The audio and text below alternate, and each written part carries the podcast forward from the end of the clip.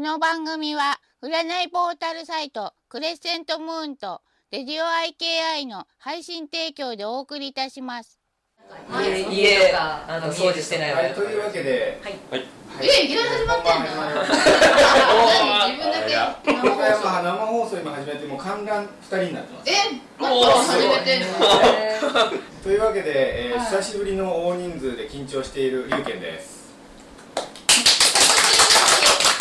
なんで拍手なん だシーンがちょっとねはいで、招き猫ですはいい、つものでですね、先生、はい今日はですね、うんえーまたあのこの番組最多ゲストの石田さんつながりで、そうえー石田 さんで石田さん本人は来てないんですけれども、そうだから今日は石田さんの悪口で盛り上がろうというそう石田さんの悪口違うかえ石田さんの悪口で盛り上がろう会の皆様に来ていただいているということですね。あ のねあどうだろう三国志座談会の時に佐藤さんと面白そうな人だと思ったんだけど、うんなんせネタが三国志じゃんうん、どう絡んでいいのか分かんなくて、お話があんまりできなかったのがすごい悔しいから、石田さんにそれを言って、またゲストで来てほしいと、ということで今日はです叶ね。ったんだけど何話したらいいのかってい、といううわけで今日は、えー佐藤はいビーチさんと愉快な仲間たちに来ていただいて、やろうよ。ねえねえねえねえ、はい。つまんない仲間たちとかもあんのうーん。演技上例えばさ三種の爆笑美女対談ってあるじゃないですか。ああ美あれ女とじゃ同なくじてでもすようみたいな。ねん要するに演技上対とそういうわけですねあ。なるほどええ。というわけでですね、あのー一人お一人ちょっとあのー自己紹介していただきたいんですけれども、はいえーまずはですね、えー佐藤ビーチさんはいなんですけども、一応声優なんですよね。そうですね。えええ、声優でちょっと自己紹介お願いします。ー声優で自己 紹介。まあいいや。えー、すごい佐藤ビーチです。えーきっとけきっとっとけ美しいに血と書いてビーチと書きます。お海が別に好きってわけじゃないんですけど。はい。ねえ顔が語りモードに顔がえ語りーモードえー何をすればいいのかな。あと乙女座です。あの3日前ぐらい誕生日。あ2日前誕生日。あおめでとうございます気持ちだけ差し上げたいありがとうございますで一応ですね、はい昨日ウィキペディアで検索したんですよ。あそうですかえ。そしたらですね載ってるの出てきまして、すごいえー佐藤ビーチさん、はい。 1977年9月22日生まれ、そうです。若かったんだ神奈川県出身、そうですオフィスパック所属、身長182センチ、趣味麻雀って書いてありますけど。 マジ麻雀ね好きなんですね。あとですね、はい出演作品が結構多いんですよね。でもあ多分それは多分一部だと思いますね。あ、そうですか。はいこれでも一部。多分ねね。え、うん先生ほらこんなにたくさん出てるんですすよごい2枚にわたってこうたくさん出てるんですよねわあで私ねこの中で一つも見てないんですよそっか。 めめぼしいものではですねテレビアニメが「えーあ機動戦士ガンダム00」っていうんですかこれはダブダブルオーですね。 00っていうんですねのセカンドシーズンマハル支部長役えあとですねこのゴルゴ13のアレックス役えうーん。ふーんってあとはあ出た出た。 「名探偵コナン」のジェフああやあってるあと他にもいろいろやってる見てるあとですね鋼の錬金術師のハイマンス・ブレダほかうん。他あ他にもいろいろってことですね。あと「はじめの一歩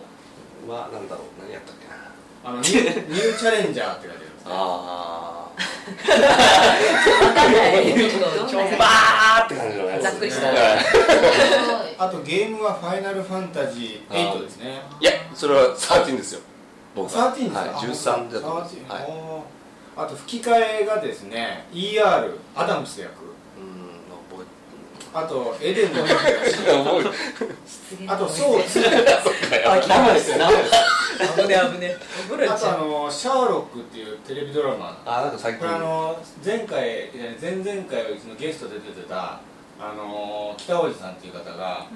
言ってましたよね、シャーロック面白かったみたいな話の番組中あれ出てから来たんですね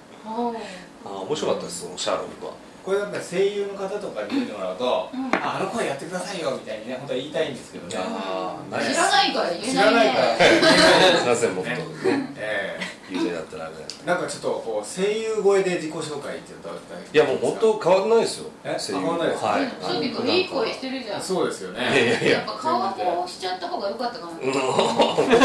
死んじゃ死んじゃっほらたわ声優さんって顔出さない人が昔は普通だったじゃんまああーそうそうそうですね今もでもねそんなに顔出す機会ってないですからね今はなんかもうアイドルなんだか声優なんだかみたいなねそうですねみんな歌歌とか出しうてんライブとかされてますもんねまあとりあえず次に行っていきたいと思います、えーではですね左から、えーはいとお名前はえー、庄司正幸と申します庄司正幸さんはいはい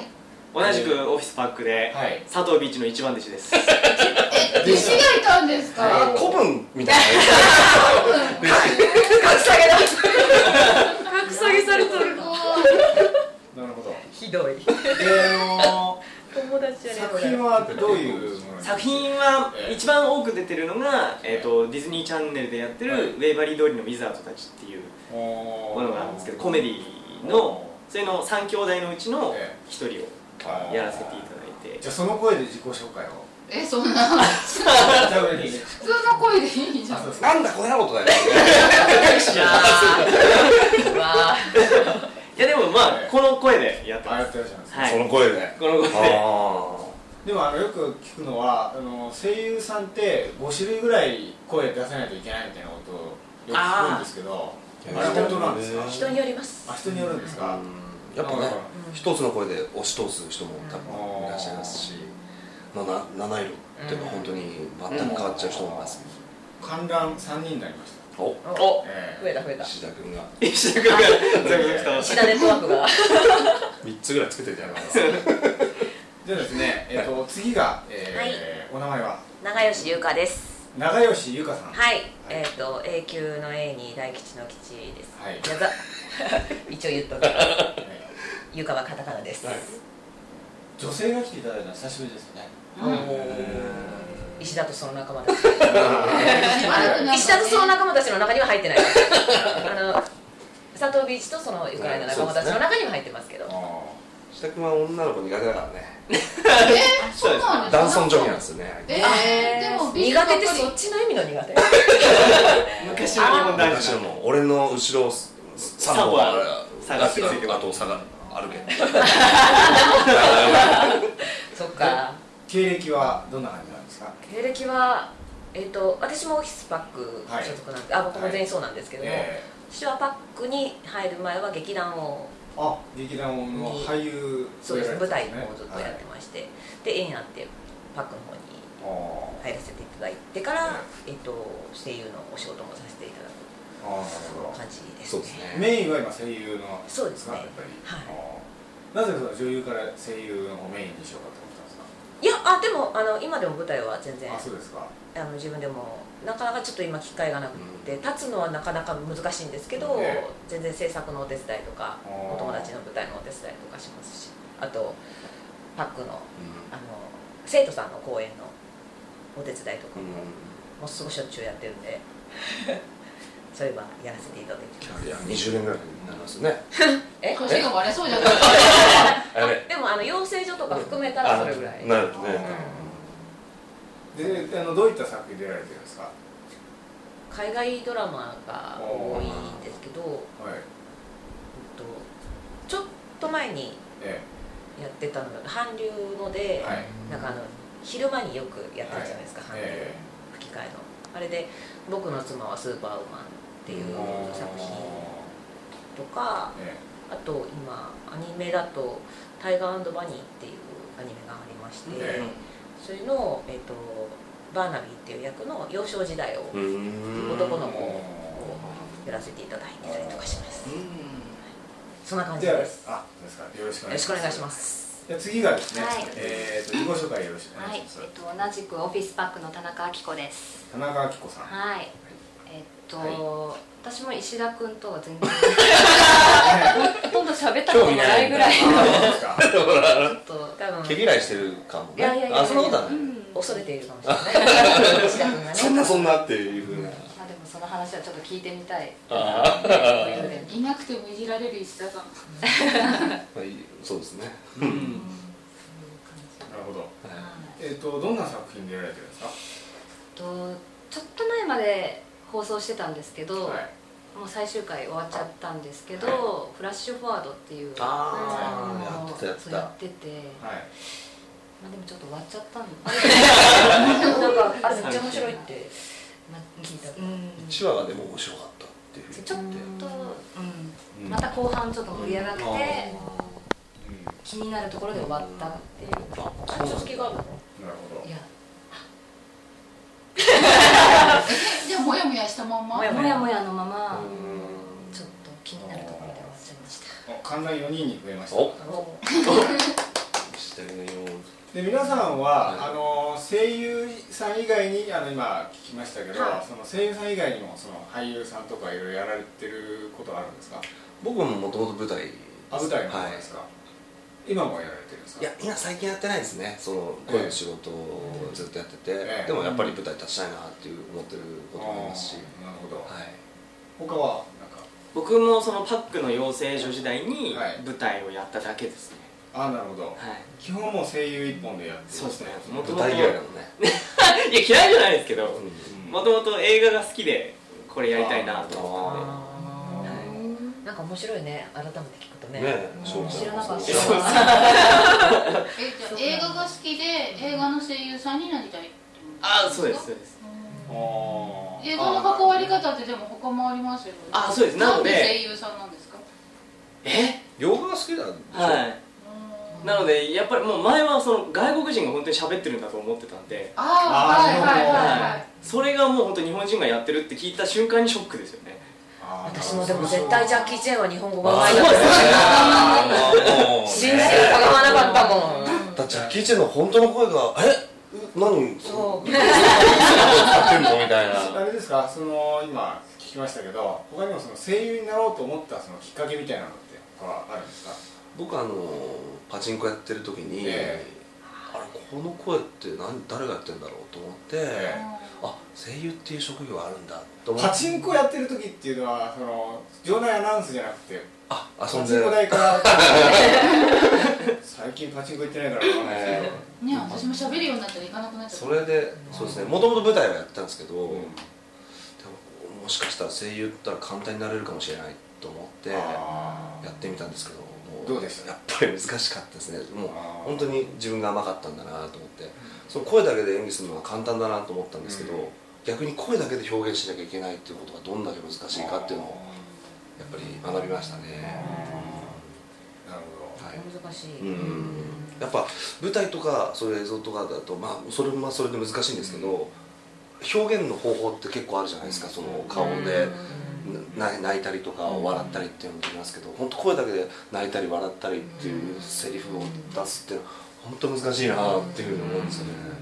自分ではやってるつもりだけど全然伝わってないって言われだるから声やりながらこう例えば動作したりとかしますあしますよしたりするんですよねやっぱりでももう本当にしない人もいますよね、あやっぱり本当ですかもう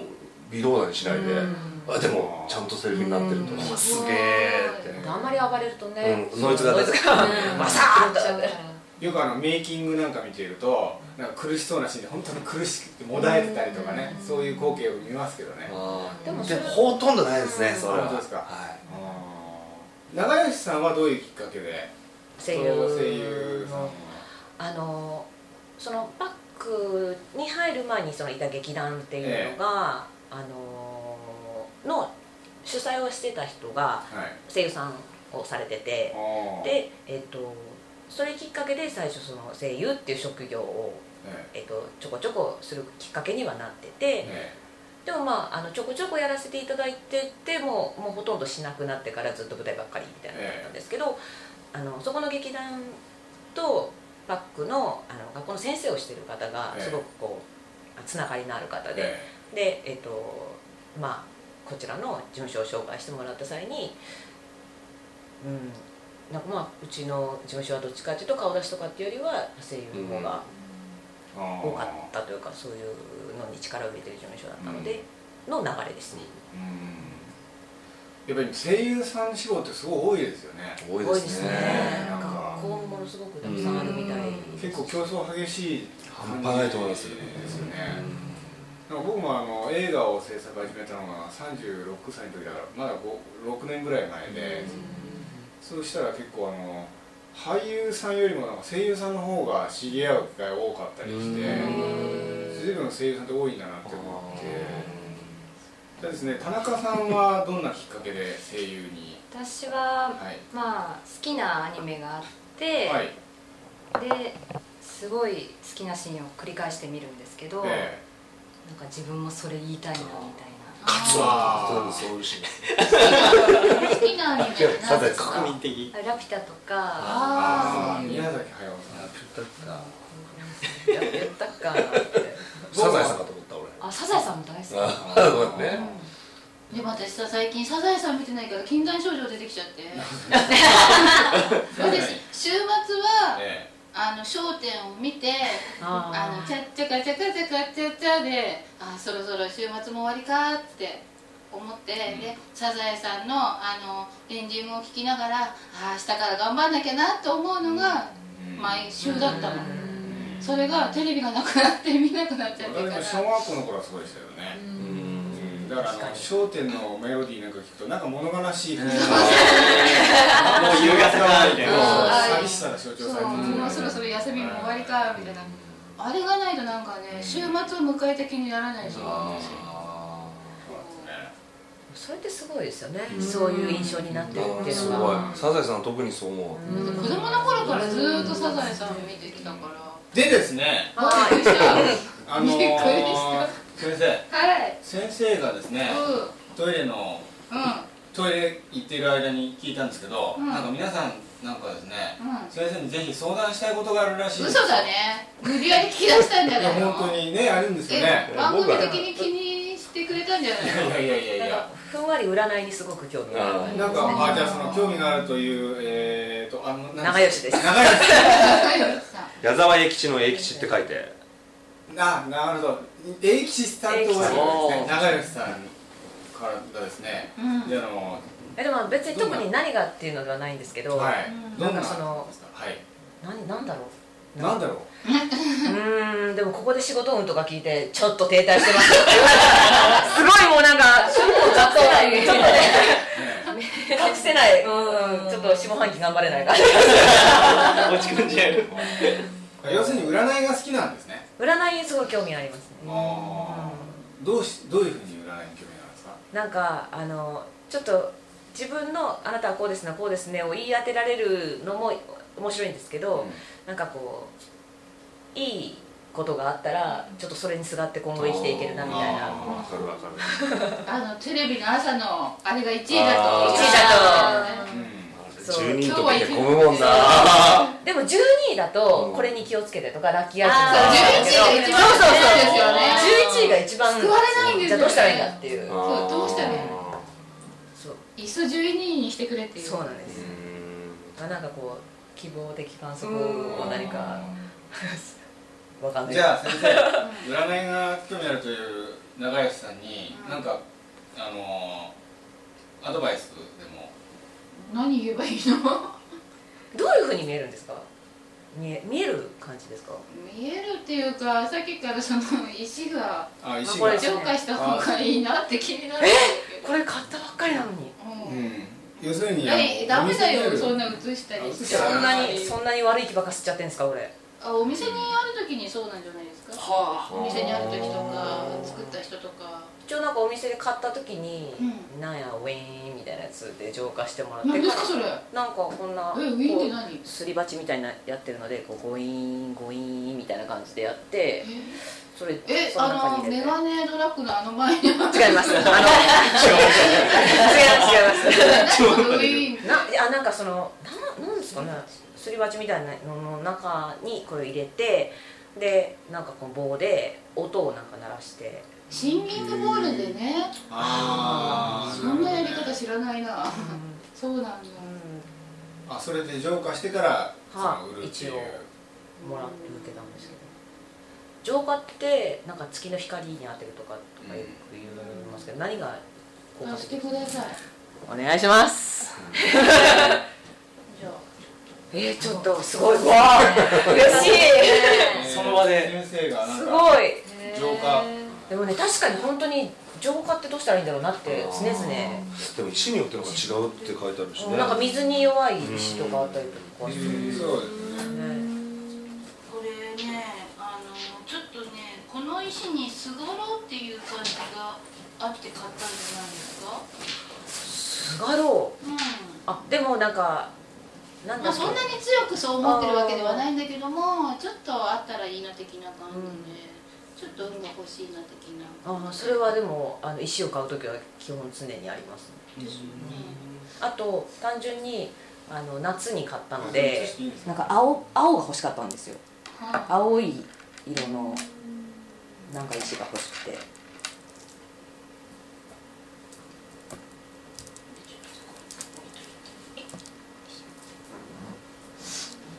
いうん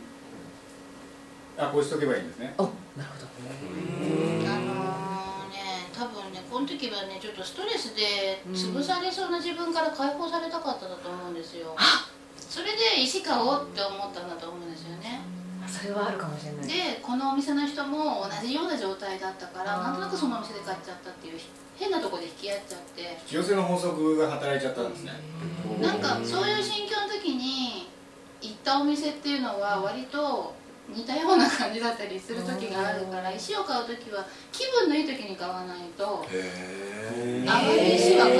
買いづらいんですよだからその悪いのを直したくて買うんだけどその中でもちょっといい時にを見計らって買った方がいいってことですんねだへえそうなんこれを持ってるとあの自分とになんか分かち合えてる感じがして安心感はあるんだけどもあー安心感があるだけなんですよねでも上がりたくて買ったわけでしょ抜け出したくてなそのそこまでの役目は持てないのああなるほどでもあのそのお店の人のその状態をこれが吸っててそうなってるだけだからそれを浄化してきれいにしちゃえば、うん本来のラピスのあの影響がでもこれの場合はそのラピスの影響というよりもあのこの見た目の感じで自分の気持ちが前向きになるっていうか、なんかほら綺麗なものを見ると気持ちが現れるようだとか、あー美味しいものを食べると元気になるとか、うんそういう感じ、あこの石自体にそんなに強い力があるわけじゃなくてやっぱりそういう状態の人が仕入れるから仕入れらんないんですよいいものをなるほどへえそれは私大阪に実家の方に帰ってた時に、うんたまたま寄ったところでうん買ったんですけどよく鎌倉の方に行って友達たちとよく買いに行くんですけど、その時はなんかこう友達45人とかでよく行ってたんですけどその45人のスケジュールが合う時でなんかこうみんながなんとなくこの時期わかんないけど石が欲しいなみたいな時期が重なる時があってでその時によく行ってたんですよ。それはいいいいそれはいいんですよあのその仲間自体があのこう同調してるというか共感し合う仲間たちだからもともとがだから自然とそういう必要な時が揃うんですよこう波が似てるというかだからうんやっぱり仲間と買いに行く時が一番いいかもしれないですねあこの時多分例外だったんだと思うんですーめっちゃ例外です ね本当にたまたまそうあの時間が空いた時ででそういえば青い石が欲しいなみたいな感じでそうでしかもそれこそ本当にちょうど母親が入院した時で行ったり来たり行ったり来たりしてた時だったからもうまさにとにかく早く落ち着きたいとかゆっくりしたいとかそういう感じの気持ちの時にちょっと石に頼りたいなっていうすがりたい気持ちっていうかそんなにすがろうっていう気はなくてちょっとだからあなんていうのこう気石がが助けてくれるわけじゃないっていうのを分かってるんだけどっていうような感じでちょっとだけすがりたかったんですよね。うんそんな感じです本当にうんだから石を買う時は大体いい気分の時に買うとか仲間と会ってこう楽しい気持ちになってるとかあとはこう愚痴をこぼし合ってちょっとすっきりしたと かそういう時に買った方がわあ勉強になった超勉強になった他になんか悩みのある方はいましたよねいろんな相談室になっちゃって田中さんとかいやちょっと マジマジすぎていやちょっといやまマあジで今年のいこう恋愛運をちょっと聞きたいんですけど、あーでも今言わない方がいいんじゃないえですか あのあれでしょ本当に聞きたいことはちょっと放送中には言っちゃまずいわけでしょあそうなんですかえでとりあえずはいはい観覧3人になってますからはい多分口が硬い3人だと思いますえ あとは番組が終わった時に「うんあれはちょっとカットしてください」って言ったらカットしますんで何言ってんのあ恋愛は恋愛え出会いを欲しいんですかうーんなんか、まあ、目指せ今年結婚だったんですけ どで去年の年末あたりから頑張ってたつもりなんだけ どどうなのかなと思あってじゃあ恋愛じゃなくて結婚ですね、あそうですねちょっとこれを持ってみてください相手の人になんか問題があるのか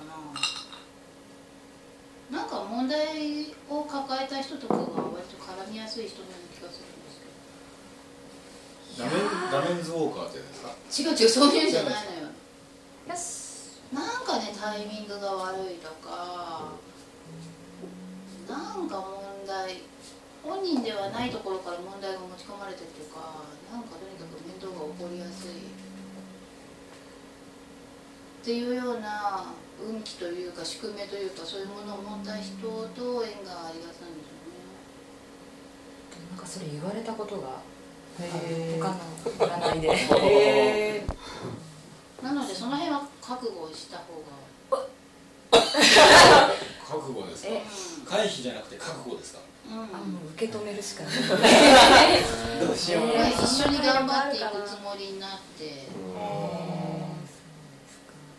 一緒に頑張ってくれる人を求めるんですよね大体え私が相手向こうがそれ幸せなんですかねうん、田中さんが好きな人と一緒にいてまあ子供とかも多少できてで自分もやりたいことができて幸せっていう感じの人なので外から問題持ち込まれても乗り越えられれば結果オーライっていう人なので幸せなんじゃないですかこれはもう周りから見て大変ねでも本人が幸せならいいみたいな確かそういうタイプだと思うんで幸せなんじゃないかと。になるほどうんね、だって本人が幸せを自分の幸せは本人が決めるわけだから、うんなんか今年度中になんかないんですかね今年度っていうのは何月かあなあ今年今年今年中にあ12月末までにうわ難しいんだ 急な話ですそうですよよねねそし少たならすぎますよねイギリ スう3ヶ月でも特定の方がいらっしゃるわけですよねーんまあなんとなくっていういいたんだけどもどうかな的な空気になってきてるんですよね大体なんとなくやもう最初からどうなんだろうどうなんだろうがずっと続いてる感じなんですけどそこにこう進展があるのかなっていやなんかこの人と結婚したいじゃなくてとにかく結婚したいっていう感じなんですね、なんか結なん婚かいいじのゃなくかなてそうですねうん誰とっていうんじゃなくてほらだからさ番組中にそこまで食いつかないで よあそうですかあの遠慮なく遠慮なく後で言ってくださいここはカットとかああ、はいい、や別に大丈夫全だそう然ですじゃあ、あのリーチさんは鳥っていうことで取りってないよ別に聞きたいこと庄ないん司ですよさんははい聞きたいことありますかいや僕さっきの石見てて思ったんですけどここれはどうですかねあその石は、これは水晶とこれはなんか木が生えてるとか言って言ってたやつですかいやもらいもんなんですけどドラえもんですか、はなんか変な木が入ってますね変な木が入ってる怖いどういうこと変な木うんこの木何の木変な木えあの変な木がうん、わ悪いのが去っていい運気が流れ込むようにっていう願いがこもってはいるんですけど、はいちょっと変な木なんですよね変な木どういうふうに変なんですかなんかちょっとなんだろうこれをくれた人のを吸ってるのかもしれないですねおお危ないんですか危ないわけではないんですけど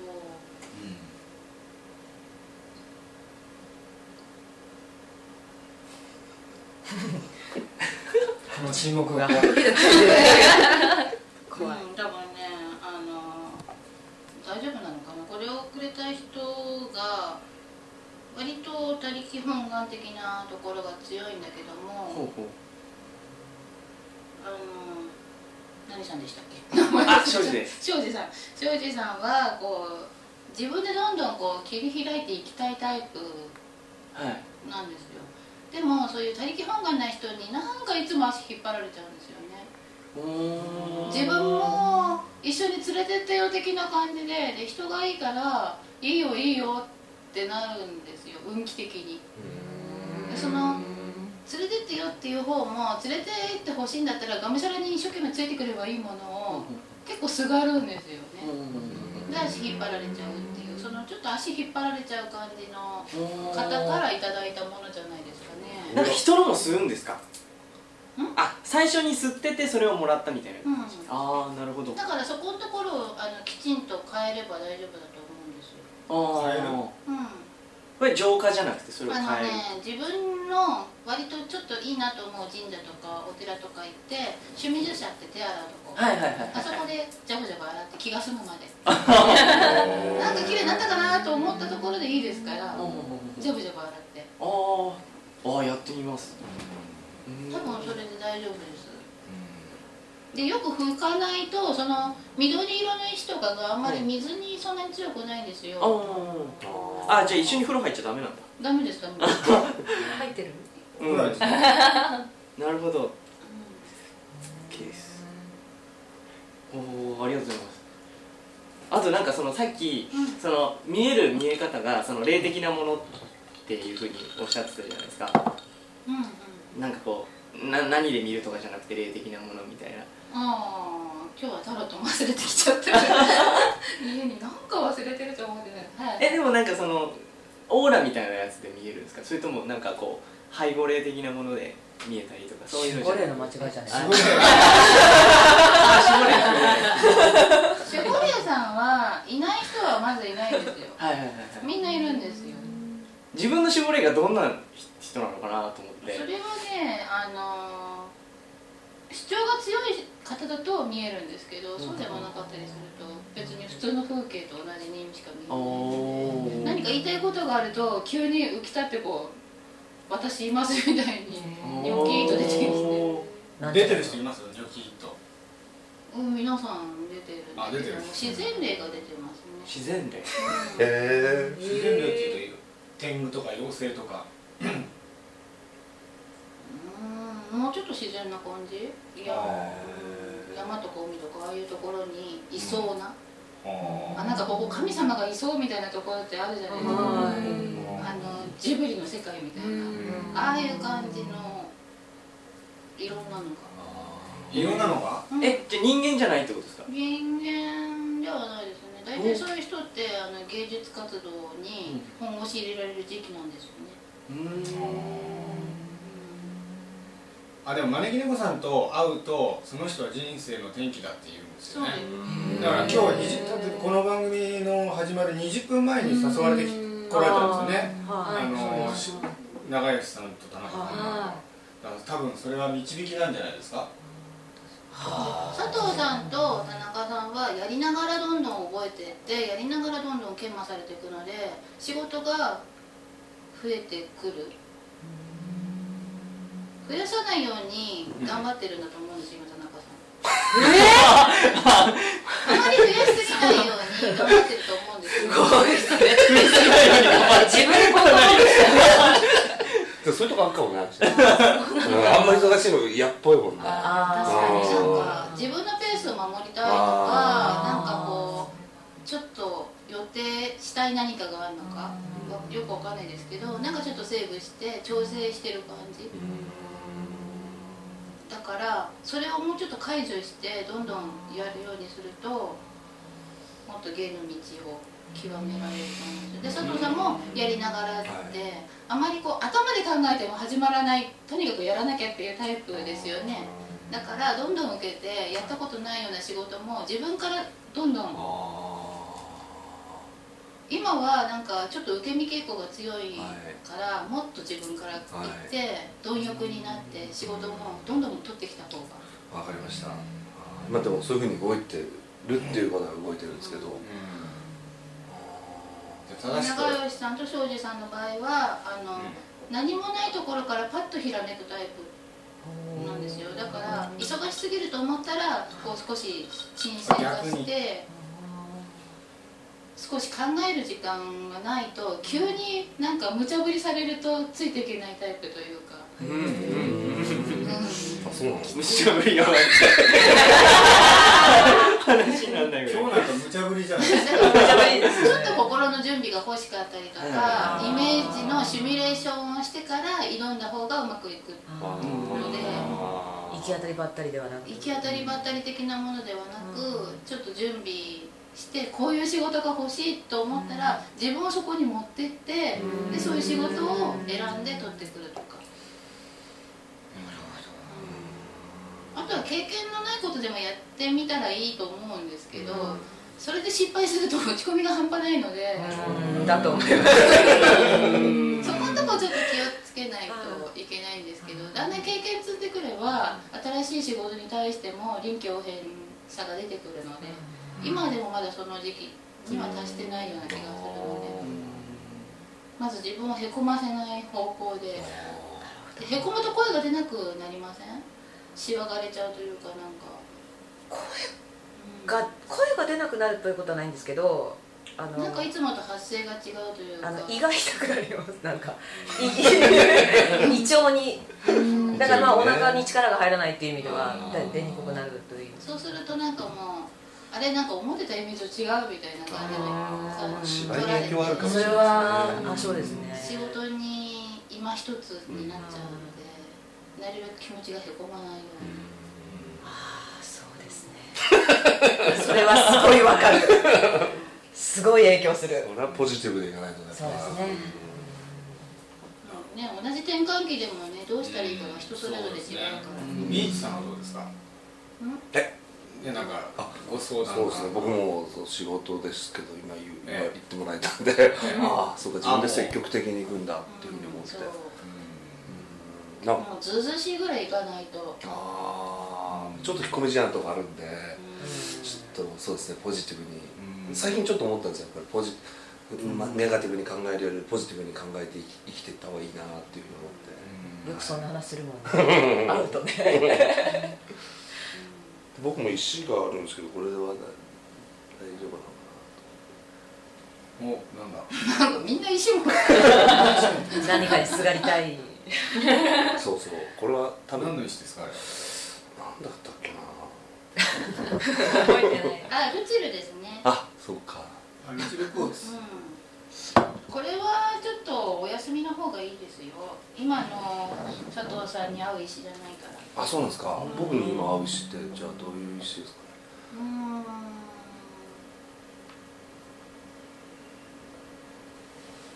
なんだろうラピスとかかなラピスああじゃあラピスつけていこうかなえなんでこれを石はあんま合わないんですかねなんかね、あのーなんだろうその石のななんだろう傷ついてる人のイメージがあったから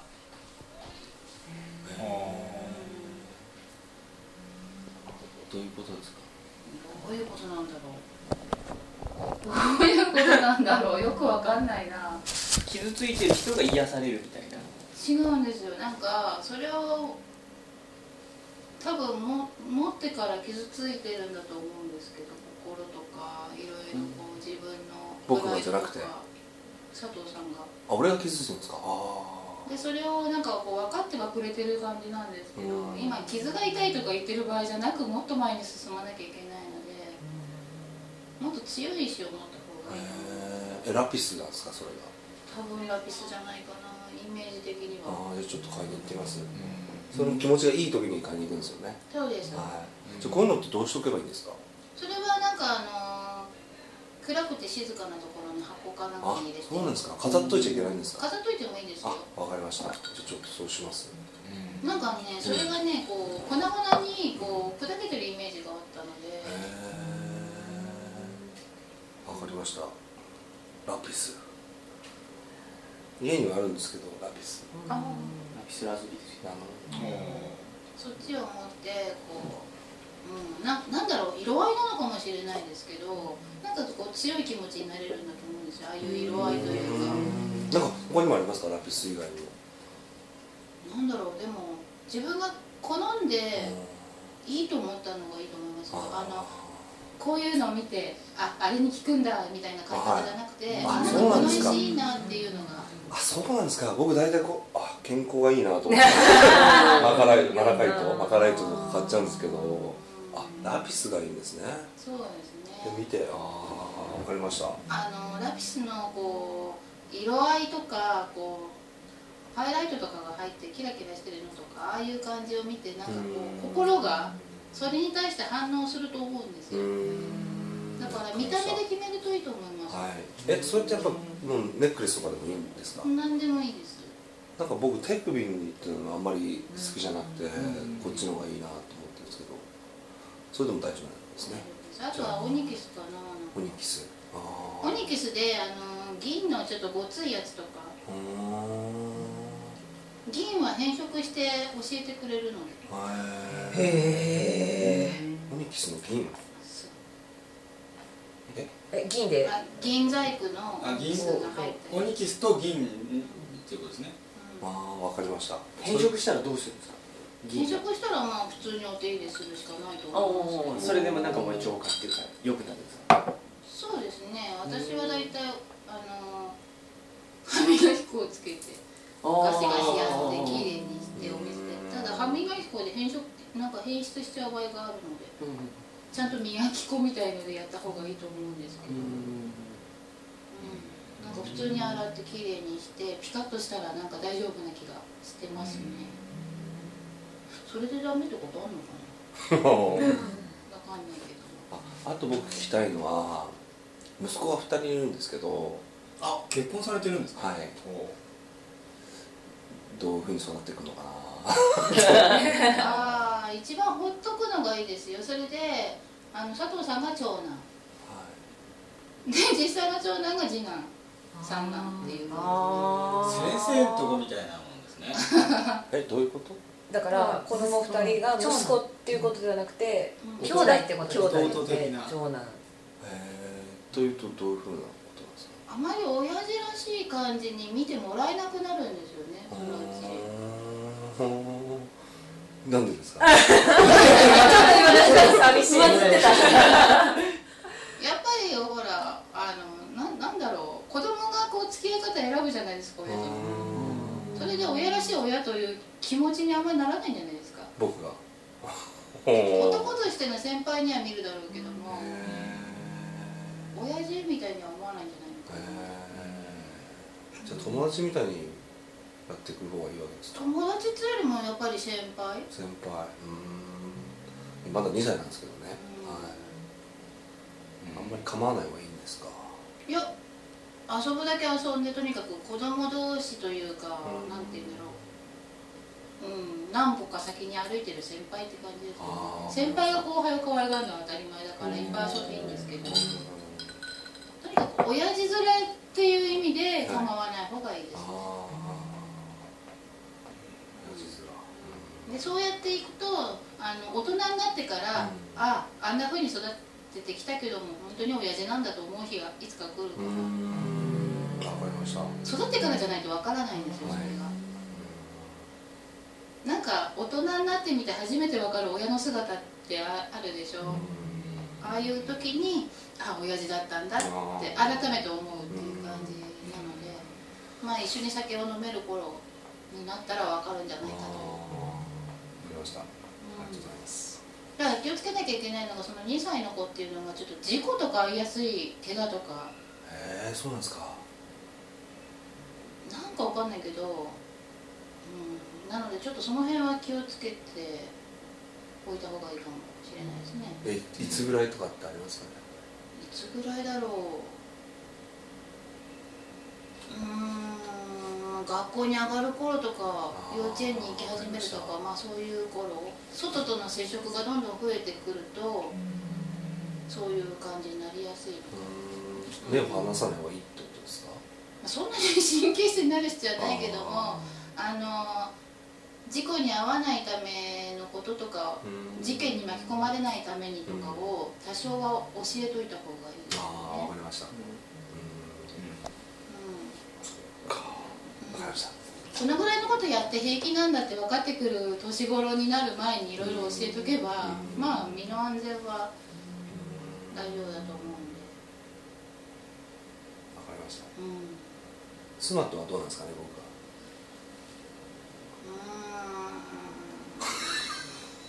ーん 難しいですよねあ難しいっていうのは答える答えが難しいのか二人が難しいのかどっちなのかうーん終わってから言った方がいいんじゃないのかな観覧車一応4人になったんですけどあじゃあ終わってから終わってからだってへ編集するにしてもねうん、うんうわかりました受けて立たないんですねえ決断まあそんな感じで大丈夫ですあかはい大丈夫皆さんこう追加の質問とかはないですかなんかこどうですいいよでもこうあまりにもこうね 根が深い話だからえーちょっと今こう番組中にはどうかな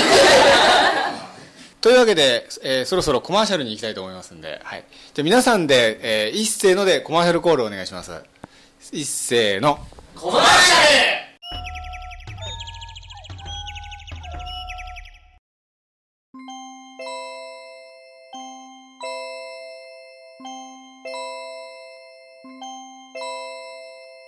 う、えー一応あのエンディングはですねあの視聴者からのメールかなんかをいつも読んでるんですけんどメールかなんかはいというわけで、えーメールを読みたいと思います、えーとこれはカリメロさんですねありがとうございます前回の感想ですね前回超能力についてってやったんですねえーと前回のカリメロさん今回の放送もとってもドキドキワクワクしながら楽しく聞かせていただきましたいつものように電車の中でなぜ何度かニヤニヤ吹き出してしまいました怪しいな私のメッセージも読んでいただきとても嬉しかったですありがとうございましたそしてやはり招き猫先生は超能力者だと確信いたしましたなんでだ龍拳さん2つのお話にはすごいすごすぎるって思いました無意識に超能力を使っているのですね植木鉢から身を守ったりすごかったですああ植木鉢は本当にねラッキーだったよ私もマナーを意識し何かを得たいものですとても楽しかったですありがとうございましたありがとうございましたそれはすごい気になる超能力者らしくてですね、まあ、前回の聞いていただけば分かるんですけれどもあとですねこれあの前々回のゴッホについて話した時の感想で読み読み落としたやつがありましたんではいはい読む読むの忘れてたやつがありました、えー本当にゴッホが生きているかのような生身のゴッホを感じられましたあこれカリメロさんですねあまり知識のない私ですが疑問に思っていたことがクリアになり目から鱗物の放送でしたワクワクして楽しかったですっていうことですねそういえば北おじさんにさ、はパイプの葉っぱのこと聞こうと思ったら折り返しかかってきた時「ゴッホですか?」って来たんでしょああそうそうそうあの北このゴッホの会にゲストで来た北王子さんにこの間ちょっと聞きたいことがあってメールを電話をしたらメールが来て「さっきの電話は何ですかゴッホパート2やりますか?」ってよほどやりたいらしいでゴッすあそれとあとですね読み落としといえばですねうんゴッホの投稿にもですねうんフレフリッツさんという方から投稿があったんですけど読み落としてましてパイプの会の方、ど誰なんですかねあのフリッツさんフリッツさんという方でうんあのこれはですねあのゴッホパート2の時に読みたいとありがとうございますあとですね、まなちゃんからはい血液型についての投稿が来てますので、これはあの、今度血液型をテーマにやった話をテーマの回をやろうと血液思いま型すんで、はい、とても面白いメールだと思い血液型占いって信じますか、ねまあ信じますねます当たってると思います血液型なんですか？ョン B ですやっぱり B、いっぱいいてビーチさんは O ですお、しょ長吉さんはは A ですお、 A です A A B B。いや O です消えちゃった消えちゃったまた消えちゃったビーチだからあ B ーそうねでもなんか当たってるなって思う部分とそうでもないなって思う部分はうんまあ今後の予定で、うんえー一応投稿を募集してるのが厄年について守護霊について UFO について疑似科学についてガリレオ・ガリレイについて錬金術についてを、えー投稿を募集してますんで、えーぜひ投稿いただければと思います、はい皆さんもあできましたあ大丈夫ですかありがとうございますあなんかなんとなく感触が全然違う それはただ冷たかったからですよえー、すごいあ小野寺さんがですね、血液型って人生に左右するんですかねっていうことですけどするわけしなないですいんじゃない、はいあでも体質には関係あるんだってねまあそうですよね蚊に刺されやすいとかねあまあそんな感じでですね今日はですね、えービーチさんと愉快な仲間たちの方に来ていただいたんですけれども、えーお一人一人今日の番組で得た感想でも教えていただきたいんですけども田中さんはどうですか、はいいやなんかすごい楽しいーなんか気を使わあないいやいやいや私結構こう人見知りが激しいのであーそうなんだ結構緊張しちゃうんですけどなるほどなんかこうフランクな感じで空気ですごい喋りやすかったなと思とにかくね占い師さんらしくないところがいいところなんですよねそうなので長吉さんどうですか、今日は出てみてもうこれがものすごいう よかった大収穫な感じ あが昇格ということですごいいっぱい聞きたいことがまだまだあるみたいな本感当ですかじです番組中はちょっと言えないよあのうちがちょっとなんかこう暗い話になりそうなのでちょっと差し控えさせていただきます終わった後でいろいろ聞いていただければ聞いていただきたい一応ギャラ代わりにどんどん聞いてってくれるじゃあビーチさんどうでした今日はそうですね今日突然みんなでまあえそうですねなんか僕も楽しくなんか今日は話せたなと思ってあそうですかはいありがとうござまいた今度あの三国志座談会第2弾の時なんか来ていただいて、はいじゃあまた何かあったらで庄司さんどうあしょどうでした今日あー僕こういうなんか公開されるのって初めてだったんですけど、ははいなんか全然なんかま前日まではすごい緊張してたんですけど今日はもう本当に楽な感じで、はいあ唯一昨日から教えられてたいたそうですねあーなるやっぱりこの愉快な仲間たちで出られたのが良かっますお弟子さんとしてね、た師匠ありがとうござい ましたほどそんな感じでですねえー、ちょっとお開きにしたいと思いますんで、はいえーお相手は龍賢とこ招き猫とちらから庄司でした 一人ずつ何々でしたって言うなんかひどくないリスト仲良しと田中明子でしたそれでは皆さん次回さようなら